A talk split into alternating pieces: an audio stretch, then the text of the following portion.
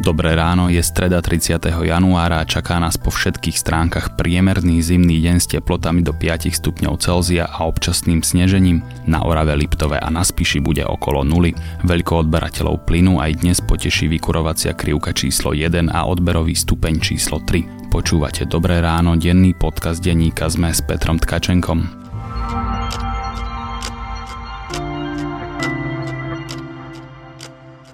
Najprv si vypočujte krátky prehľad správ. Voľba kandidátov na súdcov ústavného súdu bude až začiatkom februára. Rozprava predchádzajúca voľbe sa presúva z pôvodne plánovaného 30. januára na 6. februára. V útorok to na začiatku schôdze schválil parlament. K presunu dochádza pre situáciu, ktorá vznikla po tom, čo ústavnoprávny výbor pri predsedovi Smeru Robertovi Ficovi neprijal stanovisko, či splňa zákonné podmienky na ústavného sudcu. Odsúva sa aj definitívne hlasovanie o ústavnom strope dôchodkového veku. Hlasovanie pritom už v minulosti bolo niekoľkokrát odložené. Odsunutie hlasovania odôvodnil poslanec Smeru Erik Tomáš tým, že veľa poslancov je chorých a z toho dôvodu sa nemôžu zúčastniť na aktuálnej schôdzi. Predseda Smeru Robert Fico pritom nedávno avizoval, že tento raz sa už hlasovať bude. Slovenský prezident Andrej Kiska si v útorok v Brne prevzal veľkú zlatú medailu Masarykovej univerzity, ktorú mu odovzdal pri príležitosti z tého výročia jej založenia rektor Mikuláš Beck. Kiska vo svojom prejave varoval pred populizmom a šírením nenávisti a nedôvery voči štátu. Slovensko sa v indexe vnímania korupcie medzinárodnej organizácie Transparency International za rok 2018 prepadlo na 57. miesto. Oproti roku 2017 si v tomto rebríčku pohoršilo o 3 miesta a ide o najhoršie umiestnenie od roku 2013. Horšie miesto z krajín Európskej únie má len Maďarsko a balkánske krajiny. Najčistejšími krajinami boli v Lani Dánsko a Nový Zéland, naopak na posledných pozíciách sú zo 180 sledovaných krajín Somálsko a Sýria. Výrazne sa v Lani prepadli Spojené štáty americké, ktoré klesli zo 16. na 22. miesto. Minister dopravy Arpad Eršek požiadal spoločnosť Regiojet, aby na železničnej trati Bratislava Komárno v ranej špičke zabezpečila poschodové vozne. Dvojposchodové vlaky by mali začať jazdiť na trati v najbližších týždňoch. Ministerstvo dopravy je pripravené urýchliť proces schválenia licencie týchto vlakov. Podľa hovorcu Regiojetu Aleša Ondrúja spoločnosť diskutuje o viacerých variantoch. Viac správ nájdete na webe denníka ZME.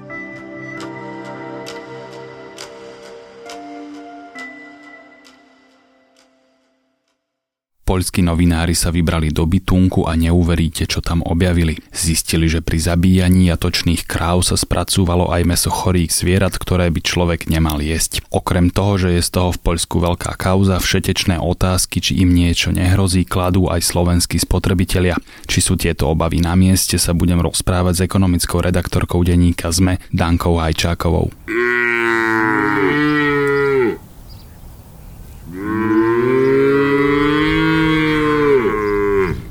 Danka, vítajú nás v štúdiu. Povedz nám v stručnosti, o čo vlastne v tej poľskej kauze ide. Ide o to, že poľskí novinári sa vybrali do bytunku, kde zistili zaujímavé veci pre spotrebiteľa určite a to, že zatiaľ čo cez deň e, všetko prebiehalo normálne, to znamená príde krava, zdravá krava, zabijú tam pod dohľadom veterinára, všetko je v poriadku, tak v noci to takto v poriadku už nebolo.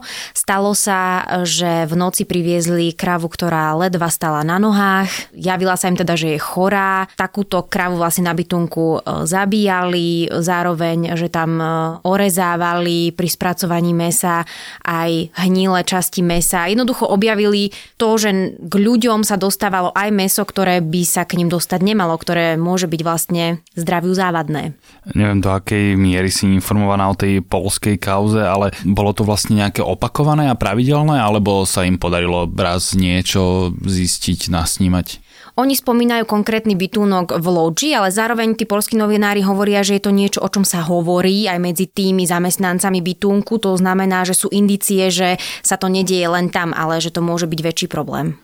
Okrem toho, samozrejme, že keď si predstavím, že je meso z chorého zvieraťa alebo hnilé alebo tak, takže mi z toho teda je fyzicky nejako dobré. Ono predstavuje to nejaké vážne zdravotné riziko, že čo mi vlastne hrozí, keby som niečo také zjedol.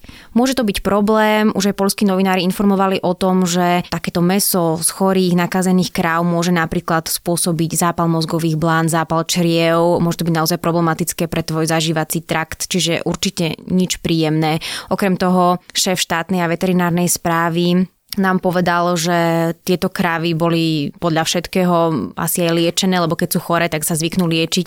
To znamená, že mohli podávať antibiotika a takéto meso sa tiež predávať e, nesmie. Čiže áno, môže to byť vlastne zdravotný problém pre tých spotrebiteľov, pre tých zákazníkov. Ja naozaj neviem, či sa takéto meso dostalo, ale možno sa aj mohlo dostať na Slovensko. Je to škandál, ktorý určite bude mať dohru nielen v Polsku samotnom, ale určite sa tým budeme zaoberať následne aj na rade.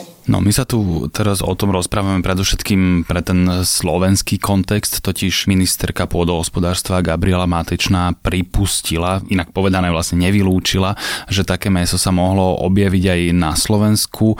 Čo zatiaľ vieme o tomto?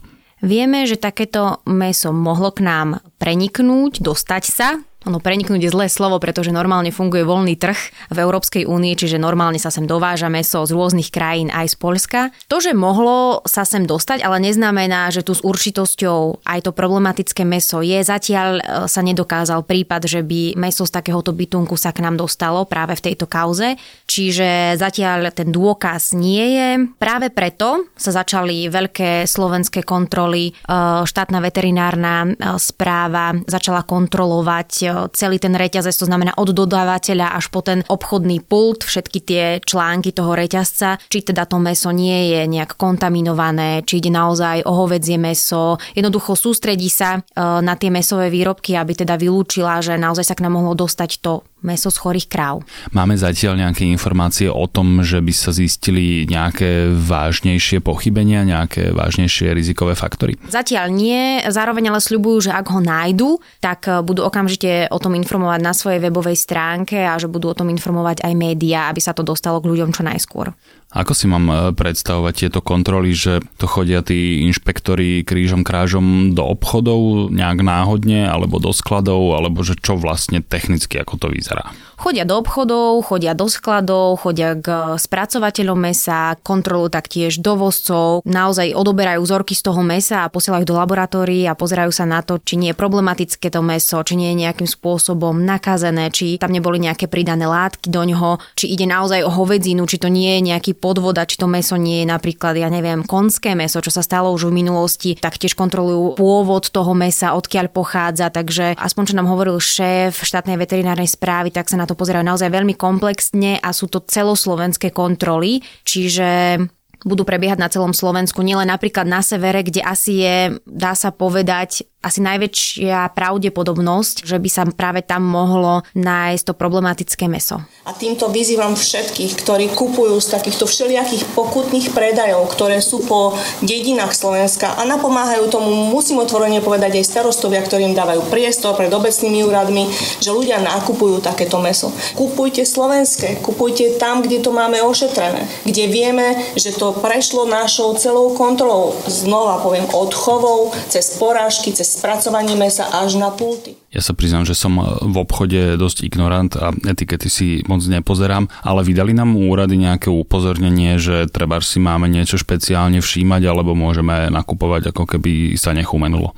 Informovalo o tom už ministerstvo pôdohospodárstva aj polnohospodárska komora napríklad. Práve vyzývajú ľudí, aby si všímali pôvod toho mesa, teda z ktorej krajiny pochádza. Samozrejme, vyzývajú k tomu, aby sa sústredili práve na slovenské výrobky, lebo tvrdia, že tie sú bezpečné. Zároveň ale hovoria, čo by mohlo byť problematické, to nemusí byť ani tak ten predaj v obchode, ale skôr také rôzne predaje, ja neviem, na trhoviskách alebo z aut, pretože tam naozaj závisí od toho, či daný napríklad starosta obce nahlási, že sa v tej obci koná trh a v tom prípade ho môže ísť štátna veterinárna správa skontrolovať, ale ak nevie, že sa takýto trh koná, alebo že niekto niekde predáva meso, dajme tomu z nejakej dodávky, že príde do dediny na severe Slovenska, tak to už tá štátna veterinárna správa skontroluje ťažko. Čiže skôr vyzývajú k tomu, aby e, ľudia kupovali slovenské výrobky a v obchodoch. Kráva se přežrala čeneniny, udělalo se jí nevolno od knihy, bude muset tak bude chtít nebo nechtít, kráva ke změru lékařů Na záver zvyknem dávať také osobnejšie otázky, akým spôsobom ty zareaguješ na túto kauzu, budeš kupovať menej hovedzieho mesa napríklad dnes na večeru? Ja hovedzie nevarím, lebo ho neviem variť neviem ho pripraviť. Ja nevarím skoro vôbec, takže hovedzie kupovať určite nebudem. Dobre, ty to máš vyriešené úplne najlepšie.